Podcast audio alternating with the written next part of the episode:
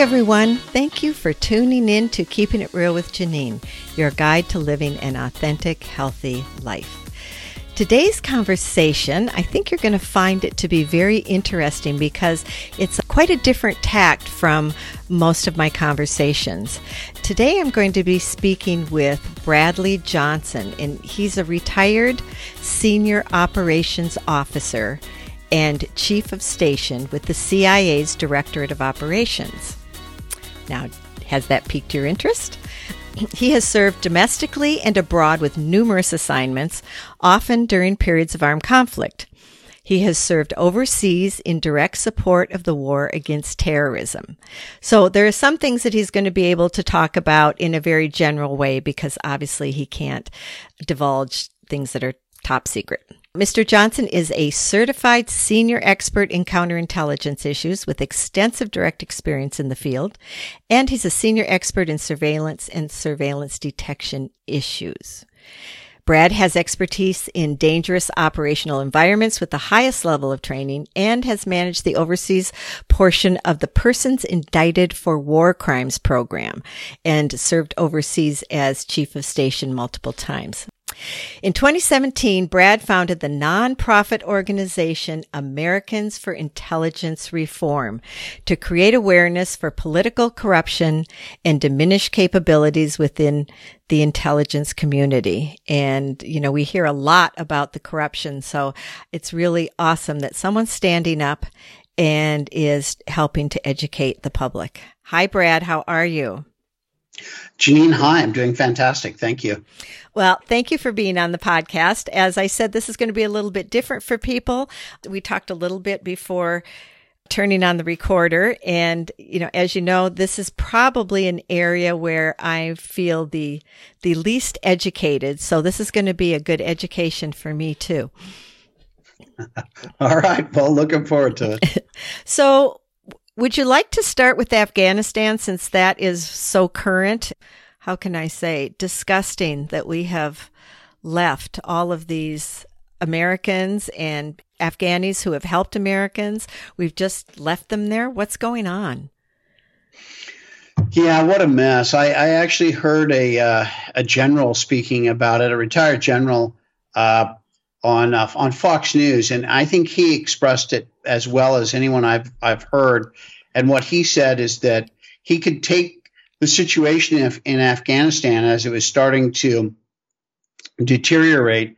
He could go to any uh, lieutenant under his command and say, uh, "Hey, make me a plan on how to get out of Afghanistan." And that lieutenant, any random lieutenant, which you know, for those non-military people, that's one of the more junior officers that would be under his command, and uh, and say maybe we plan to get out of Afghanistan, and that lieutenant would have come up with something head and shoulders vastly superior to what we're doing right now. And I I think that just sums it up beautifully. I mean, any any guy with any even basic uh, training and little experience would would be able to do a better job of our exit strategy from Afghanistan than what we've done. I just, you know, the litany is almost becoming so long. It's it's it's hard to cover everything. But just to hit a couple of the high points, the the men left behind, people I should say, left behind, and the equipment are two of them. There's American hostages being held. There's already people off this list that was apparently given to the Taliban. And what they're saying right now. What I is mean, that about, Brad? What's that about? This list given to the Taliban? Why? I, I don't understand. Well, what they did now, this some of this I'm not sure of, like who precisely gave them the list.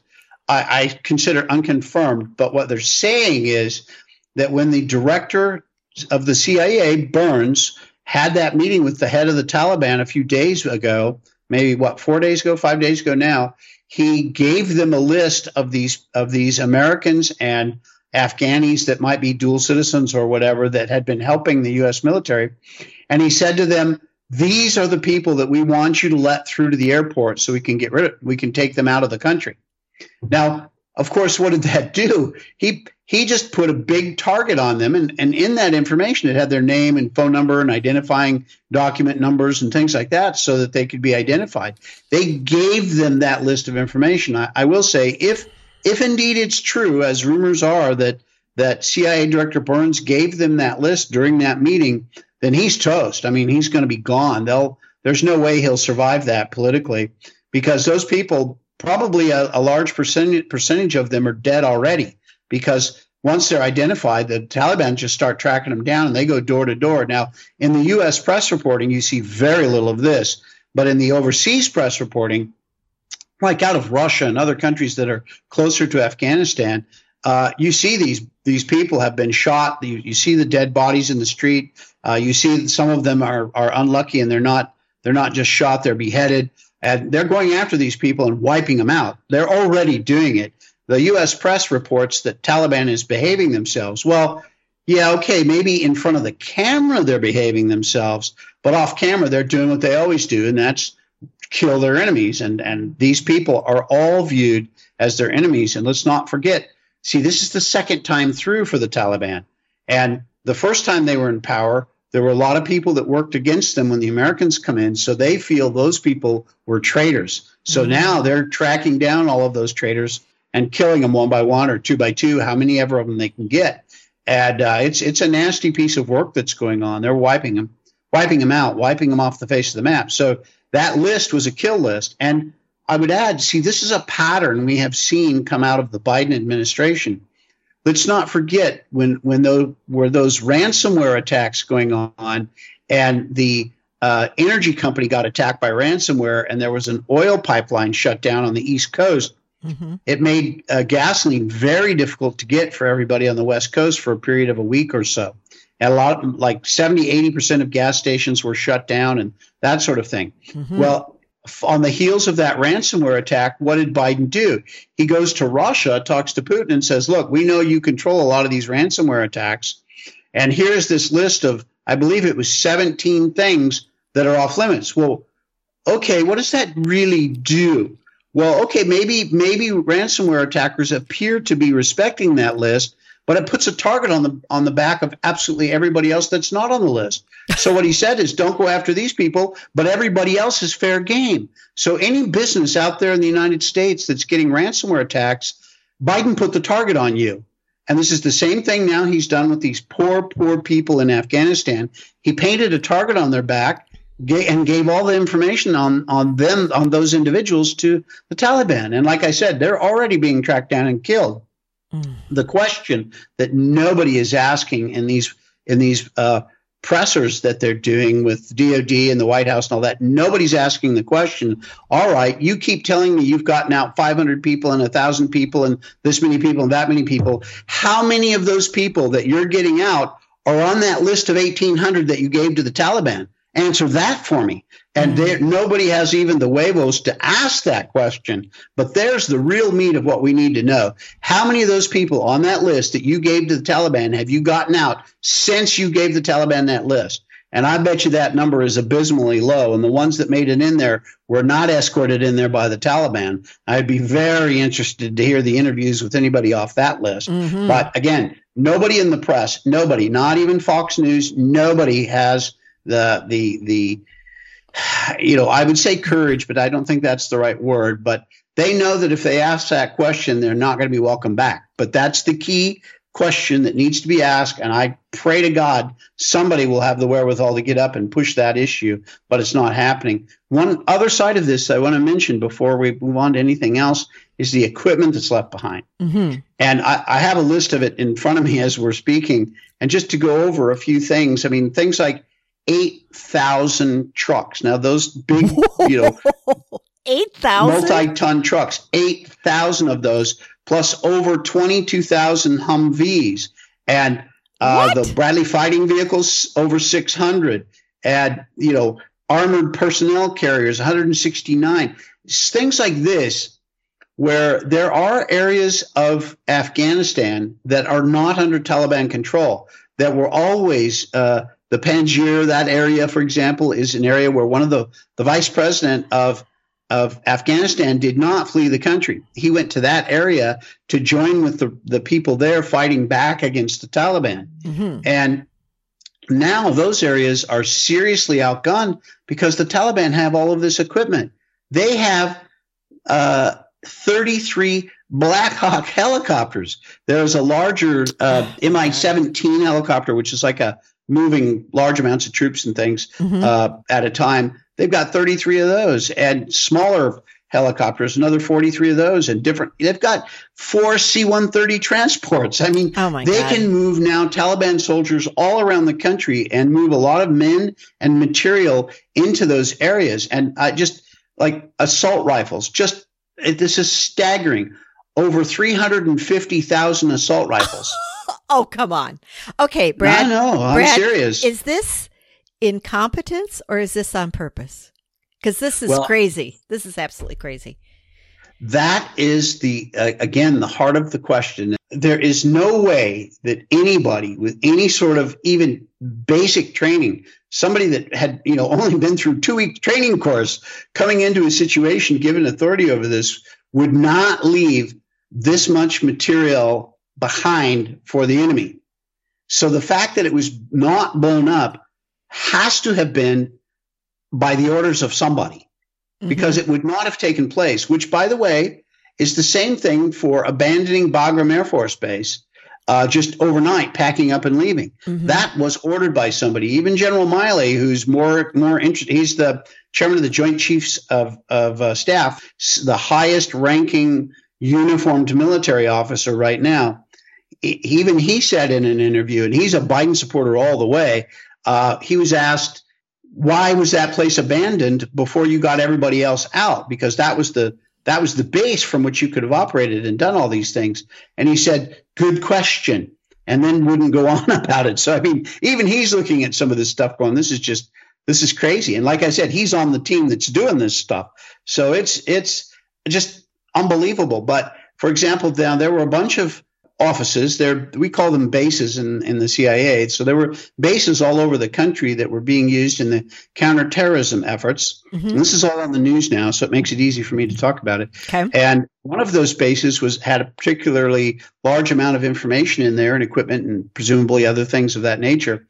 And they blew it up. And that was i believe yesterday might have been the day before but within the last say 2 to 3 days the CIA made sure that they were able to get in there and blow that up well you know, if you think the CIA has the ability to deliver kinetic energy to a certain location, well, yes, they do, but not compared to the military. And yet the military didn't go in and blow up all this stuff.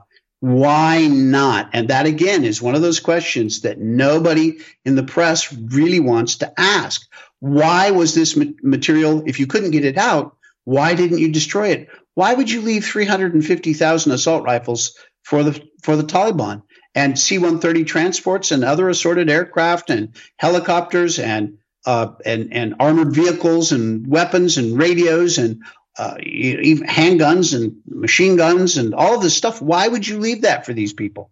And yet they did. And as I said, there's nobody. Again, you could not. I don't think you could find a first lieutenant that would look at it and say, "Yeah, sure, let's leave all this equipment for the Taliban." You know, they all understand. You you you know, in the entire history of mankind, everybody's always tried to to destroy anything of any value as they retreat. Mhm. And uh, why they did this, it has to have been done on purpose. It was done on the at the orders of somebody. So then it's the next level is why. Right. That's what I was going to ask you. I mean, you you have a lot of. Uh, how many years were you in the CIA? Twenty five. 25. Okay. So you've got a lot of experience. So what would you hypothesize as, because there's, to me, it seems there's a much bigger picture here, something going on. Um, what do you think? I agree, and you, basically one of the things I always argue is Occam's razor, the the the uh, Mhm. the observation from Occam's razor, and Sherlock Holmes is famous for having used that. What you know, wh- whatever explanation you have that fits the data that you have, no matter how unlikely it is, is probably the right answer. And so I th- I think that's what we have to employ here. What fits all the data? For example, who's the big winner here? By leaving Bagram Air Force Base, who's the big winner by that? Mm. And the Taliban, yes, but they're not the big winner. The big winner is China. They are the truly big winner out of this. And by leaving all this equipment behind, again, who's the big winner out of that? Well, I would argue again, China. China is an ally with the Taliban. They've already said they're going to recognize the Taliban government. They're already using their Belts and Roads program. They're already building a highway into Afghanistan via Pakistan, who again, a big supporter of the Taliban. So now you've got this group of allies building a, a major highway into Afghanistan. And what is that highway for? It's for the transportation of mineral wealth back into China. And that's what China's going to do there. That's what they're after. So this this Air Force base, a major Air Force base where pretty much anything could have been staged uh, that is so close to China is now suddenly gone. And if you take a look at just who's in the the uh, Biden cabinet, and I, I'll, I will not go through the litany of all of this stuff because it would take us probably three hours to get through it all. But just just for example, since we've already mentioned the CIA director Burns, okay, CIA Director Burns was previously the head of an organization which I believe was called the Carnegie Institute for Peace. If I've got it wrong, it's something very close to that, but I believe okay. it was the Carnegie Institute for Peace. So he's made the director of this Institute for Peace. And lo and behold, suddenly, magically, millions of dollars come into the Carnegie Institute for Peace from none other than China. Well, how did that happen? Who did he know in China? to make this money magically appear. And, you know, in case there's any confusion, you know, ladies and gentlemen, boys and girls, China Communist Party is not some sort of benevolent society that gives away money. That's not what Chinese communists do. They're notoriously tight fisted. So if they're giving millions of dollars to Burns, who's the director of the Carnegie Institute for Peace, and that money only started coming when he showed up, if they're doing that, there is a good reason. Again, nobody ever asked these questions. It didn't come up in his confirmation hearings. I would like to know, all right, you know, it's always a tit for tat. We know the first part. What's the tat? You know, what was the give back? What did you do for China that made them give you millions of dollars? Hmm. You know, I would be very curious. Where did those contacts come from that you had in order to to arrange this deal? Hmm. You know, where is that part? And right. so that's just Director Burns. Now, there's a lot of people that are in the in the Biden administration that have these ties to China, and I'm just curious as to as to what those are. Mm-hmm. I keep hearing about various politicians, and it's my understanding that it's you know it party is is not the issue here. It's democrats and republicans but so many people are in the pockets of the chinese and the chinese own uh, a lot of banks and i mean just goes on and on you know. It does and i would say one of the most egregious examples and there are others i mean mitch mcconnell and his spouse have made. Uh, she's from Taiwan. She's Chinese, and uh, I mean she's a U.S. citizen, but she's of Chinese descent from mm-hmm. Taiwan. Uh, they've made millions of dollars of doing business, hundreds of millions of dollars, according to their financial disclosures, by doing business uh, with with mainland China. But probably the most egregious example, and the one that that I is well worth mentioning, in my opinion, is Dianne Feinstein, the, uh, the senior senator from California, mm-hmm. and uh, her husband is a venture capitalist, and they're they're worth. Now it's been a couple years since I've looked at their financial disclosure, but it, if, if memory serves, they were worth roughly seven hundred million dollars, something like that, getting close to a billion dollars. That's a senator and her husband. Now, wow. he made roughly half that money by doing these venture capital programs with China. So here's a guy who's made well, you know, made let's be generous and call it 300 million, not more, who's made 300 million dollars by doing business with China. And again, you are not able to operate doing business at that level with China without the full backing of the Communist Party. And they don't do these things for nothing. They will make sure that whatever business is run is run with some sort of deal where they get what they want as well as letting you do business. I mean, both sides make money out of these deals, but they just don't operate that way. They're not like, well, yeah, let's just go do business with somebody that makes the best sense. It's let's go do business with somebody that also gives us something besides just making money. That's how they operate. And so here's somebody who's made 300 million now. Uh, and you know, fairness to Dianne Feinstein, what she says is that there's a uh, you know, uh, that she completely separates her business, her business as senator, from her husband's business, where she's making this amount of money. But again, I, I point out, you know, okay, there was also this guy on her staff for 20 years out in California who was her uh, manager of her office out there, who was a Chinese spy. 20 years is a very, very long time. And the FBI, you know, talk about disparity in behavior. So the FBI comes across this. They discover that this guy is a spy for Chinese intelligence. And what did they do? They went to Dianne Feinstein and said, Hey, this guy on your staff is a spy for China. So Dianne Feinstein comes out and says, Oh, okay, I'll fire him. And, you know, he was out here in California. He was never at my office in Washington, D.C. And so he had no access to classified information. Well, okay, let's take that at face value. Let's say that's true. Let's say he'd never been to Washington, D.C., which I, I would, if I were a betting man, I would say that's not true. But uh, let's just say it is true that he had never been out there, never looked at any classified uh, cables or any or communications or anything of that nature. Mm-hmm. Well, so what? You know, that guy in that position he, as manager of that office, knew every donor to Dianne Feinstein. And let's talk about how DC works.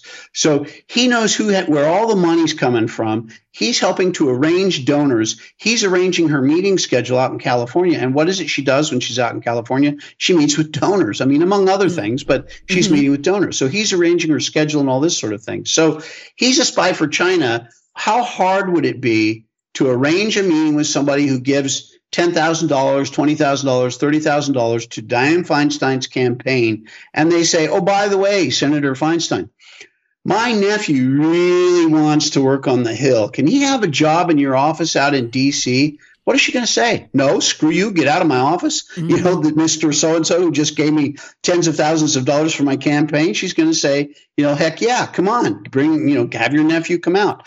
And that nephew has been handpicked by the Chinese spy who's also a Chinese spy. Mm-hmm. And so they've got this pipeline into Dianne Feinstein's office with these low level employees that go out there, but that gets their their foot in the door.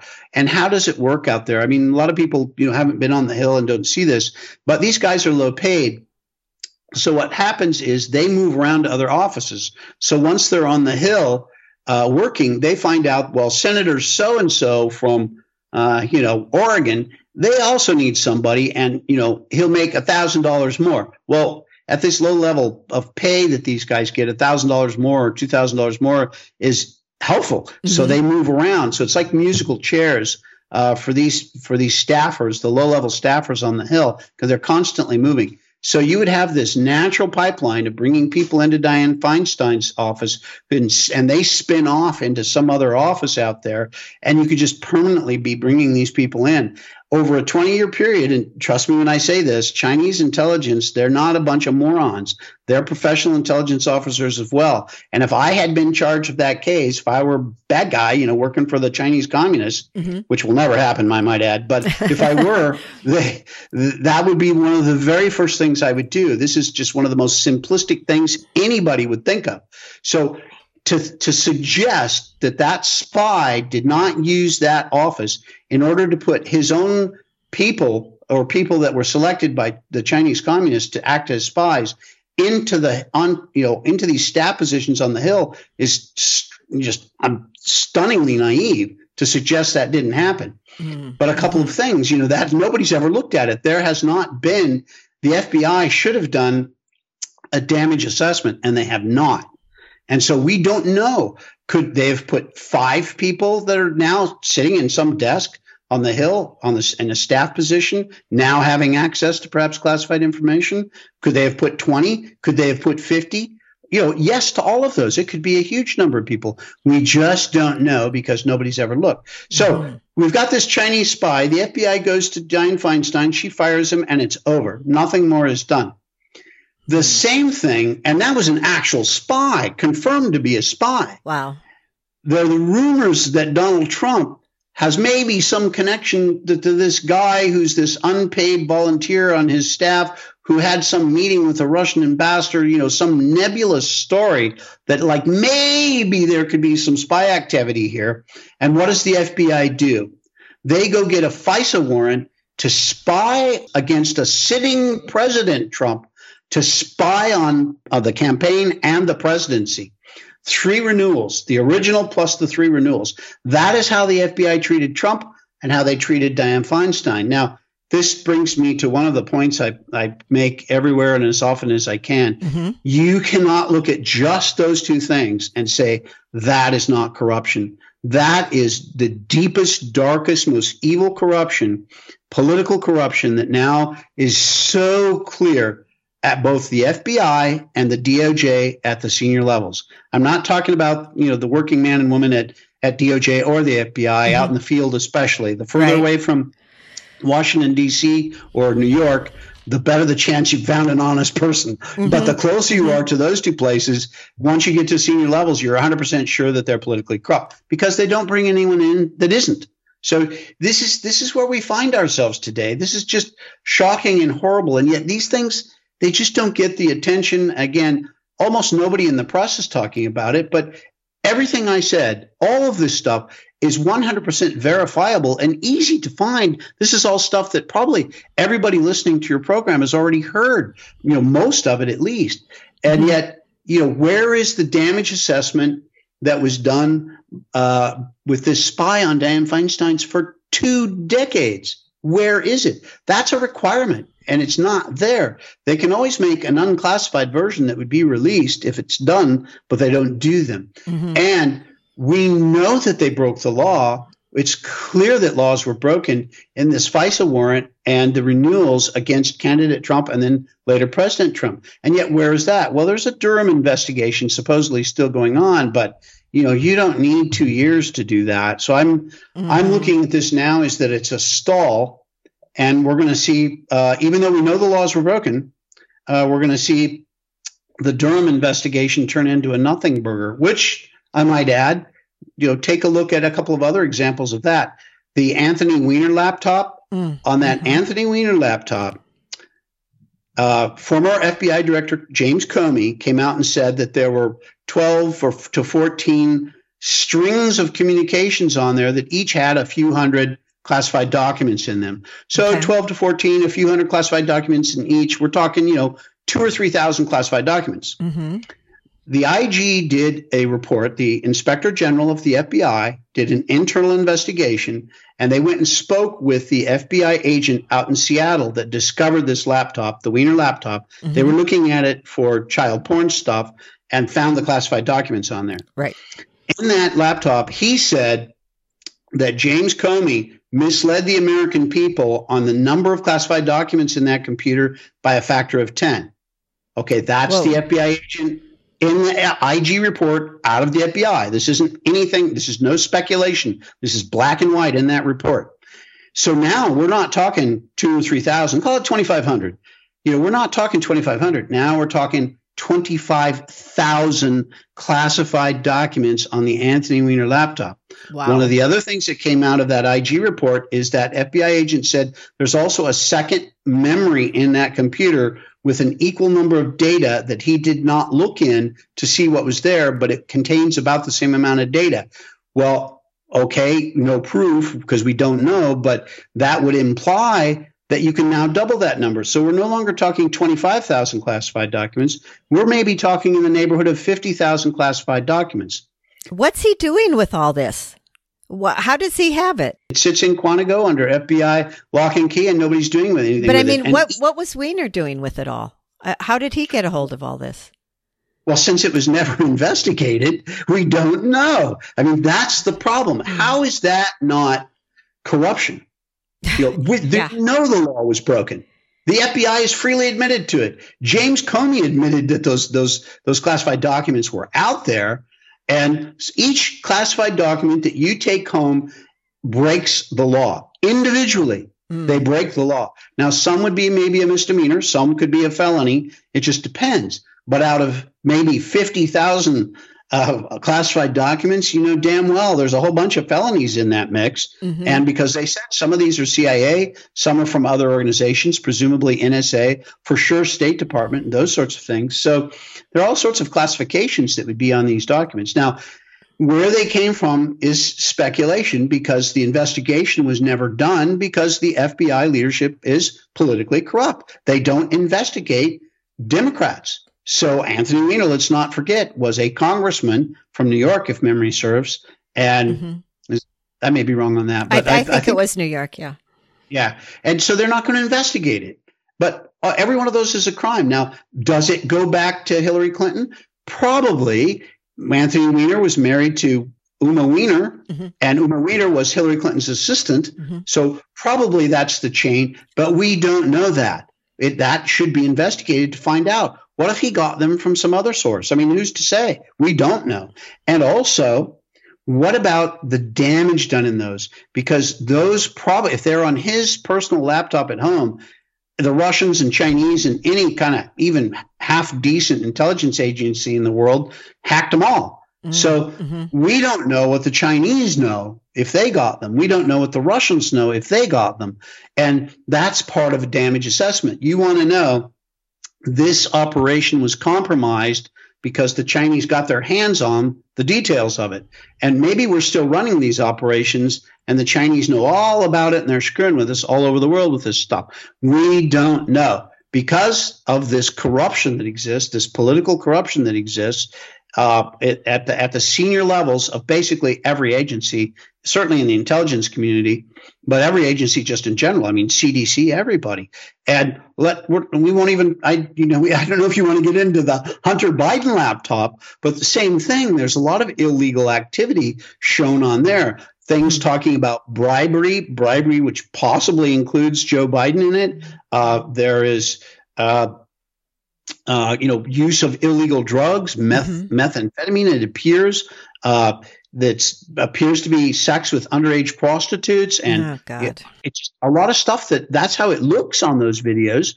Uh, but we don't know because it's never investigated. Nothing ever comes out of this stuff, so we just we just don't know. And, and like I said, if if you are part of this, and I I don't exclude uh, the old boys network out of the Republicans because they are also not doing a damn thing about any of this because a lot of those guys are guilty of the same sort of stuff. Mm-hmm. They just things that are excused out of all of this because of who they are. Now, you know, they always talk about truth to power and uh, and you know nobody's above the law and all that, but what they mean is nobody's above the law except us. Right. and if we're part of this club, we're above the law. But all you peons out there, all you American citizens, you you are subject to the law. And I can tell you one thing: if I had ever done you know, any little tiny fraction of all this stuff, I would have been sitting in jail. And I can't even, you know, I I don't think it would be hard to estimate how many classified documents I've ever seen or held. I just I'm sure tens of thousands. And you know, to bring those home would just would never even occur to me that that that would be something that that that I would do. Mm-hmm. And yet we find them there on Anthony Weiner's laptop and nothing, absolutely nothing. Police could work on something like this. Any small sheriff's department, now they'd have to have a clearance to do it, but any small sheriff's office would have more than enough skills to handle this case. They they would just go to Anthony Weiner and say, Anthony, uh, fifty thousand classified documents on your laptop at home. Now the minimum of those is probably going to be you know 30 days in jail but those felonies are all life imprisonment so you know all all totaled up we've got you here for about 75,000 years of jail time so how would you like to make a deal how would you like to t- tell us where you got these or do you want to do those 75,000 years in jail and I can, you know, I can tell you right now, Anthony Weiner's going to cry like a five-year-old girl and tell him everything he knows mm-hmm. after he wets his pants. And they're then going to go to the next person. Now, let's say it did come from his wife, Huma Weiner, and uh, they go to her and say, "Gee, Huma, you know, we've got these seventy-five thousand years worth of jail time. How would you like to tell us where you got this stuff, or would you like to do the time?" And they just go up the chain until they get to whoever's guilty of it. Now. Mm-hmm one of the things I, I I haven't talked about this in a while, but maybe worth saying is now the the things that that Hillary Clinton was getting, which that's the likely origin of this stuff. But as I said, we don't know. But that's the likely origin. Uh, those things that she, if you go back and look at some of her her press statements at the time that this was all coming out, she said, "Well, they weren't marked classified at the time." But those documents to be produced are have classification markings on it. So there's no such thing as a classified document not being marked classified. Okay. But most of those markings are in the header or the footer. Sometimes there's a, a single or, or a letter or two at the end of a paragraph that will mark the classification of those individual paragraphs. That does exist too, but by and large, the, the document is marked classified in some way confidential, secret, top secret, whatever. So for this to have, for all of those classified documents to have ended up on uh, Hillary Clinton's Blackberry, which is where she was reading these, according to all the press reporting, mm-hmm. that means that somebody was sitting in her office on her classified computer system printing them off. Once those were printed off, they took a pair of scissors and cut off the header and cut off the footer that showed the classification markings, and then they scanned it and sent it out on their personal computer to Hillary Clinton. Wow. There's essentially no other way to do this. That's really the only way that you can move those classified documents onto an unclassified system. And it's particularly revealing that Hillary Clinton said, well, they weren't marked classified, uh, which is a typical lawyer's response, right? I mean, just, mm-hmm. you know, don't answer the question, give them some answer that, that makes you look good, but basically shows you're skirting the law. Right. And, and, and, and I think that's precisely what happened because there's really no other way to do it.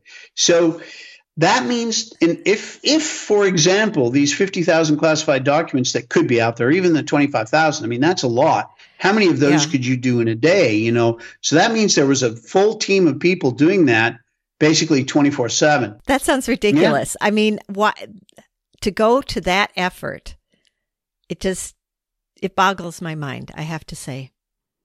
It should. And if you'll recall then on the heels of this the DOJ made a deal with all those people on Hillary Clinton's staff and let them personally smash up their BlackBerry phones and gave them immunity based on no real deal. There was no there was no tit for tat there. They just gave them the rights to destroy their phones and gave them these immunity deals. Well, now that's very interesting. I, you know, again, this this this needs to go through the court system so we see what really happened but it, it just it looks so suspicious. It looks like this was again political corruption, senior levels at the DOJ covering up for Hillary Clinton and Hillary Clinton's staff, making sure that none of them got in trouble. And so I, I think that's that's probably what really happened. But unfortunately, I don't think it's anything we're ever going to see an investigation on. Wow. So, Brad, I mean, who's pulling the strings? It it seems to me the CCP, and and I want the listeners to know when we talk about the Chinese, we're talking about the Chinese Communist Party, not not Chinese people, because there are a lot of good Chinese people, but we're talking about the Communist Party. They seem to have infiltrated just about every walk of life in the United States, maybe here in Canada too. Um, what what's the what's the end game here?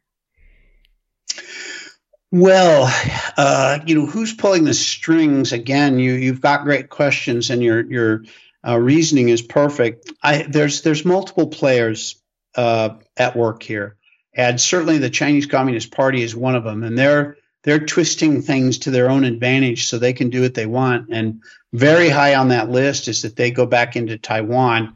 And I don't, I haven't heard anyone suggest that Biden's handling of Afghanistan has discouraged the Chinese from doing anything they want. Mm. I think it's encouraged them greatly to feel free to go do whatever they want. So uh, I think the Chinese feel a free hand. But here, more domestically, I think what we're seeing is the hand of Obama.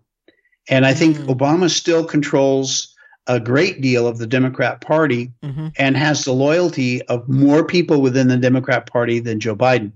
I think everybody recognizes that, and, and I don't say this in a cruel fashion, but I, I think everyone recognizes that that uh, Biden is suffering from dementia, mm-hmm. and it's yeah. gotten markedly worse, and all of the symptoms are there. This, you know, uh, snap fits of anger and uh, kind of being a mean and nasty person with his you know some of his attitudes towards those poor people that was deserted in Afghanistan and things like that that it just shows those those are many of the same things that pop up in people suffering from dementia it's some of the the, the things often documented and talked about a mm-hmm. change of personality right and uh, so I think it's clear. And let me say, I mean, like I said, I don't like Joe Biden. I don't respect Joe Biden. I think, you know, looking at what his son, how he behaved with drugs and and the night his one son died, that wife of the dead son was in bed with the other son that same night of his death and all this sort of stuff. I mean, that's mm-hmm. just that's really low life, terrible, awful behavior. So that's my opinion of, of Joe Biden and his family. But at the same time, what's being done to Joe Biden, I mean, this is this is elder cruelty. This is elder abuse. And that guy should not be in that office where he can be doing these stupid things, but there's people taking advantage of him to their own for their own purposes. I think Jill Biden, his wife, is is one of those people that's very guilty of this. I, I you know, she cannot possibly be unaware of, of the dementia and mm-hmm. yet she's there propping him up and with him and in fact leading him around you can see him just sort of follow her as she walks wherever she goes he just kind of trods after her and stuff like that so i think she's really the sort of day-to-day handler and is fully aware and cooperating with this what i would i would call elder abuse uh, but back to obama uh, i think there's long been rumors that president obama has intended his wife michelle to become president. Mm-hmm. So I think many of these things are starting to shape up. Uh, the, the some of the Republicans, Minority Leader McCarthy, that in the House side has started talking today in the press cycle and yesterday a little bit about it's time for Joe Biden to resign. There's also talk of the 25th Amendment, which would remove Biden for mental incapacity, which is, seems very realistic and mm-hmm. certainly would, would take place at some point. And uh, those those things are starting to get talked about more and more. On the Democrat side, Obama was quoted not long ago of having said, and I'll, I'll leave out the bad word, but w- what he said was, uh, you know, never underestimate uh, the ability of Joe Biden to f things up. And mm-hmm. I, I think that's dead on accurate. And so, and and Obama refused to endorse Biden in the election too. His own vice president for for eight years, he didn't endorse. Uh, so I, there's no love lost, at least coming from uh, the Obamas. I think Biden actually genuinely liked Obama, but I don't think Obama likes him or respects him at all. So I think a lot of the maneuvering are the Obamaites, if you will, in the background, and they're controlling a lot of the stuff. And if you look at some of the people that Biden picked around him, I think there's a strong Obama influence among them. Not all, of course, but but among them. Mm-hmm. So I think what's happening is is this is all being maneuvered. They're allowing Joe Biden to do this because they also do not care what happens to our soldiers, our military, those people left behind in Afghanistan. I don't think the Democrats, any of them, care. Uh, they only look at it as how they can benefit politically from the situation. So I think where they're headed is they're going to let Joe Biden screw this up, no matter what it does to people, and they'll let him go down in flames based on this. So I think it's going to get some backing out of Democrats over time, at least behind the scenes. And I think quietly somebody's going to go down the hallway much like they did to Nixon in Watergate and say, you know, time for you to go because we're not going to back you anymore. I think there's going to be a conversation at some point in the future with Joe Biden, just like that, where the Democrats walk down the hallway, probably Pelosi, and says to Biden, Time to go, my friend. I'm so sorry, but we're not going to back you anymore and we're going to let you go down if you don't resign. And I think he'll come up with something like, Oh, for my health, you know, I have mm-hmm, to, mm-hmm. you know, it's been an honor and blah, blah, blah, blah, blah, blah, blah. And they'll, they'll, they'll stage something along those lines. And I, the rumors have been, like I said, for a very long time, that what Obama has in mind is putting Michelle in. So mm-hmm. I think mm-hmm. uh, VP Harris, of course, would move up and be uh, sworn in as president, mm. and then they would be allowed to pick somebody to be her vice president. And I think the idea is Michelle. So do you think this was the plan all along? This is just, yes. it sounds like a friggin' chess game. Yes, I agree. Uh, it's Machiavellian. I, there's no question, but that's Washington, D.C. If you look at leftist philosophy just in general from anywhere, I mean, you look at Mein Beiderhof gang way back when in the 70s and 80s and stuff, and or any of them, if you look at the progressive, liberal, socialist, communists anywhere in the world, you know, they all operate sort of in their little uh, echo chamber where they only talk to each other and they think, you know, oh, we're the greatest geniuses in the world because we all believe this together, no matter how stupid it is, because they only talk to each other. So they don't get outside conversations. And mm-hmm. it's one of the reasons why they just don't tolerate uh, discussions from conservatives because it's not what they're used to hearing. So uh, they view everything as political, everything. And, and there's many references to this for decades and decades and decades. We, have all recognized for, for a very long time that leftist philosophy views the entire world through a political prism. If you uh, if you even look at uh, uh, the, the, old movie, beautiful old movie called Fiddler on the Roof, mm, there's mm-hmm. one section on there where one of the boys that's a teacher uh, is a is a, a socialist or a communist comes to teach one of the daughters of the protagonist of the movie, and he's saying everything is political. Everything is political. Even marriage is political. It's all political. I mean this is this is something that was done decades ago and even then they recognized it. So there's this view by anyone who's of that philosophy communist socialist progressive liberal of which there's very few differences between those things they all view all of it as political. So sometimes republicans come out and say like as a conservative i say on afghanistan you know wait a minute what's going on there surpasses all politics. Mm-hmm. We need to put our, you know, our hats on straight here and go in and rescue those people. We can't be leaving them behind because that would be wrong. Right. And we need to be better than that. Well, see now a leftist isn't capable of that. I say that because that's what I actually think. That's what I believe. That's what should be done. I would volunteer to go back and help with that effort today, given the opportunity. Mm-hmm. And a mm-hmm. lot of people would I know that are retired for that. They would go back and don't care about politics. What they want is to get those people out alive. But the left just they can't. They're incapable of doing that. It has to be a political motive for them to do it. Is it going to get them backing? Is it going to get them donations? Does it get them more popularity? it is always run through that prism. So yes, it's Machiavellian, but that's that's how Obama views the world. It's all political. So everything that he does is political. And I think we all know there's no love lost between Barack Obama and his wife, Michelle. Right. I mean, I think we've seen that over and over, but yet uh, he's trying to make her vice president, um, perhaps president of the United States. It appears. Mm-hmm. And why? Because it's political. You know, mm-hmm.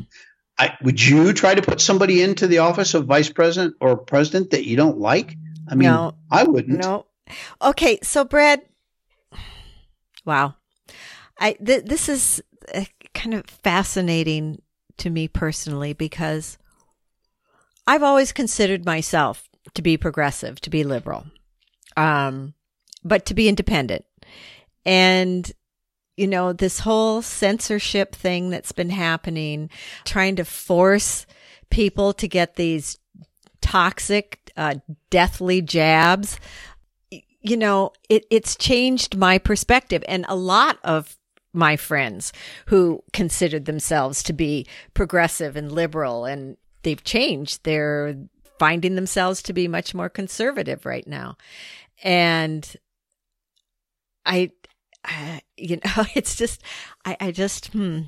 I guess maybe it's naivete on my part because I've always thought politics was a dirty game and, and I didn't want any part of it. I, I don't know. It's, it's interesting because I think uh, there are a lot of people, like when I lived in Portland, I'd say probably most of my friends were progressive liberals and just want to do good. But these are, you know, these are just everyday citizens. These aren't the people running things. Hmm. Comments? well, uh, yeah, I, I would say, I mean, if you look at basically the, the, the liberal progressive, most of what uh, they do, pretty much all of the issues are, are emotion based. Mm, that they're, okay. it's always drawing on the heartstrings of somebody. Like you just said, they're trying to do good. And so all of the issues that are that are pushed by the left are are that. They're they're geared toward the emotions of people and there's just a certain percentage of people on the face of the earth that are oriented that way. Their their emotions drive them and and have them make these decisions and what makes makes them feel good and puts endorphins in their brain and things like that. Mm-hmm. Mm, there are others which is uh, that that get some a similar feeling, I guess, if you want to put it that way, off of thinking and, and, and being rational and going through these things based on facts. So you actually have a dichotomy. You have this group of the, the progressive liberals that operate on this emotion based matrix and you have the conservatives by and large that op- operate off of a fact-based matrix. So something, no matter how much it pisses me off or I think is bad, but if it's that's the fact, then that's how I look at it. That's how I have to deal with it. Mm-hmm. But uh, but the opposite is not true. If you just now, for example, let me lay something out for you. Okay. Why would you want to be associated with a philosophy that has killed more people on Earth than everything else put together?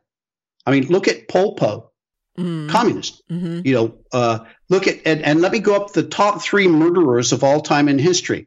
The National Socialist German Workers' Party comes in at number three, and that's Mr. Uh, you know, Hitler mm-hmm. with the mm-hmm. Nazis, that Nationalist Socialist German Workers' Party. A lot of people try to pretend he was something other than a socialist because propaganda wise, they don't want to, you know, they don't want that blamed on the leftist philosophy. But, you know, this again, this is a fact. I look at it as the facts. I don't care about the emotion. So he's in number number three. Number okay. two, Stalin. Mm-hmm. Well, you know, from the Soviet Union, mm-hmm. the Union of Soviet Socialist Republics. Again, socialist. And number three, the top murderer of all time on planet Earth, Chairman Mao of the Communist Party of China. That's number one on earth for murdering people. So just take those wow. four and, and run up the numbers. And, and I don't know what person who murders people would come in second place behind the leftist philosophy, but they're way behind. So why would anyone want to be associated with that kind of philosophy? I truly find that bizarre. And it, there's only one answer. And that answer is they respond to the emotions of the thing and they ignore the facts. Because the facts is socialism and communism are murderous. That is what they do. We see today communist China has the Uyghurs uh, sitting in prison camps where they harvest them daily for their organs because they can sell them for millions of dollars on the black market. What kind of philosophy is that? That makes me nauseous. So yeah, well, how is it different than what the Nazis did with Mengele? It's the uh, same. Stuff. I know. It's the same philosophy. And I feel like we're going in that direction now. But so, but Brad, I never, I never, and I know my friends never associated being liberal, progressive with communism. I, I never, I never knew. Well, again, that's that's an abrogation of fact. I mean, if you want to, you, you the, the two things are simply incompatible. I mean, you, you may not want to associate the two things together, but they are associated together. So to not associate them, you're merely ignoring the facts. Well, okay. I mean, there, there's very little I can say about that. But if, if you're a liberal and a progressive, what's the difference between that and what we're seeing the socialists do around the world right now? I mean, it's all the same groups. Right. But what I'm saying is, I never, you don't hear those, you know, until you start looking at alternative news sources.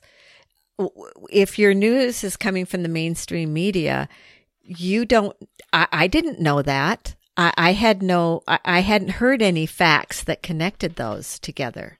Yeah, uh, it, it's, it's completely understandable. And you'll even see, I mean, it's, it's hard to come by, but it's also part of the reason why, well, you know, who controls the school system in academia? I mean, it's the hard left.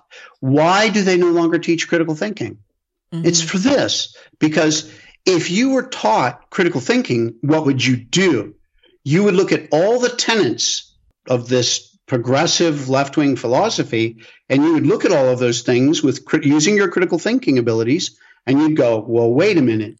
You're saying this, but you know, you're doing this. And that doesn't make any sense. That is why those things are being, you know, they're, they're just not being taught. No, the left does not want critical thinking. They do not want honest debate. No liberal would sit down and, and honestly debate these. On my website, which let me shamelessly plug, that's intelreform.org. so it's Americans for Intelligence Reform. And on my website, for example, I get liberals. I, I allow them to comment. I always I, I let that stuff come up, and some of them, as long as it's not swearing, which I get quite a little bit too. Which you know, I don't I don't comment that way to their stuff. I argue it based on the facts.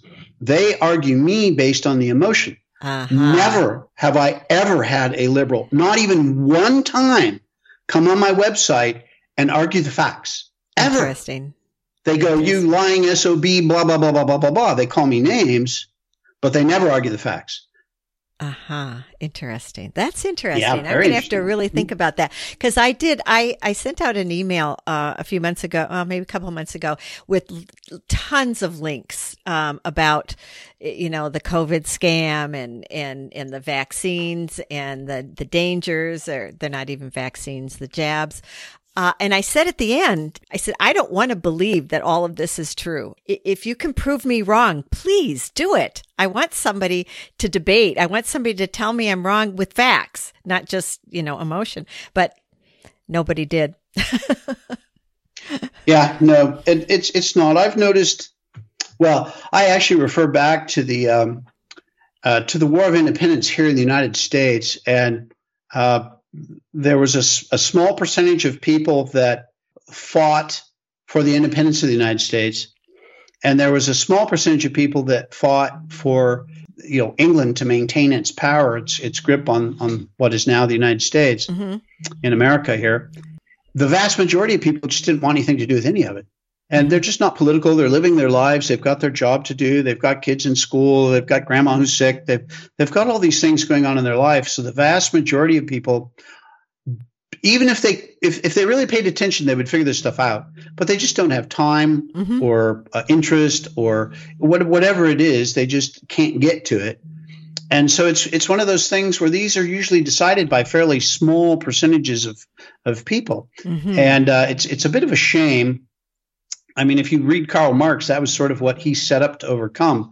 You know, he was talking about socialist man, basically learning for everybody to look at everything. But again, it was that political prism of the left where he that he was describing that you know everyone has to be able to read they in those days of course very few people actually could read uh, and and mm-hmm. so that that could be used to educate the people meaning spread the communist message mm-hmm. and uh, mm-hmm. and so it was it was that was part of his reasoning of what had to be done and so so that everybody would be informed of what the state wanted them to know and uh, that's uh, yeah, that, that's just kind of how these things operate today in, in this day and age. I wish uh, you know, I, there, there's there's only one way to fix the education system today where we can start to bring back critical thinking, and it's just not going to happen. And and I would say that would be uh, basically the voucher system, because then people can vote basically with where they send their kids to school, mm-hmm. which, by the way, is wildly popular among the black population, most of the minorities, and conservatives. The only ones opposing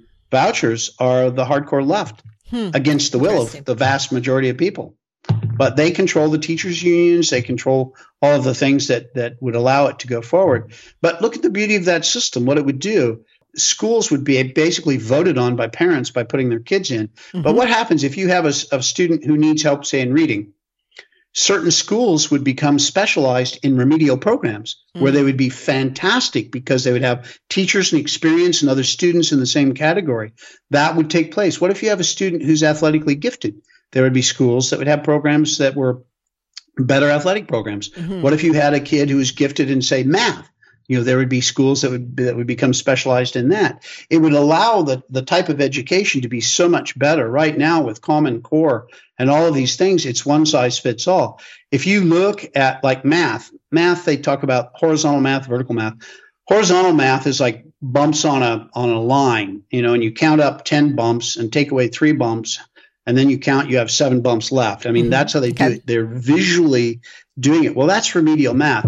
That was tried in the uh, uh, uh, back in the 60s when we were having the race to space with the Soviet Union and they put up Sputnik and we knew we had to produce better mathematicians. All that was looked at and tested and rejected because teaching remedial math is not the way you get advanced math people. And yet now that's how math is taught all the time. And there's a lot of schools where actual math, what you and I and any any mature adult would look at and say, this is math, none of that is taught anymore until fifth grade.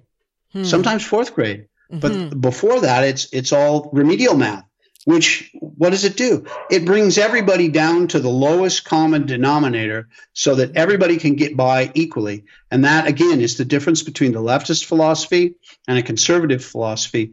The leftist philosophy is the state uber alles, you know, the you you belong to the state, the state what decides what's best for you, and what we want is equal outcome. So mm-hmm. everybody gets exactly the same education. Whereas the conservative philosophy is the rights of the individual the government, the state belongs to us. We're the ones that, that demand that the state do certain things, not that the state demand we do things for them.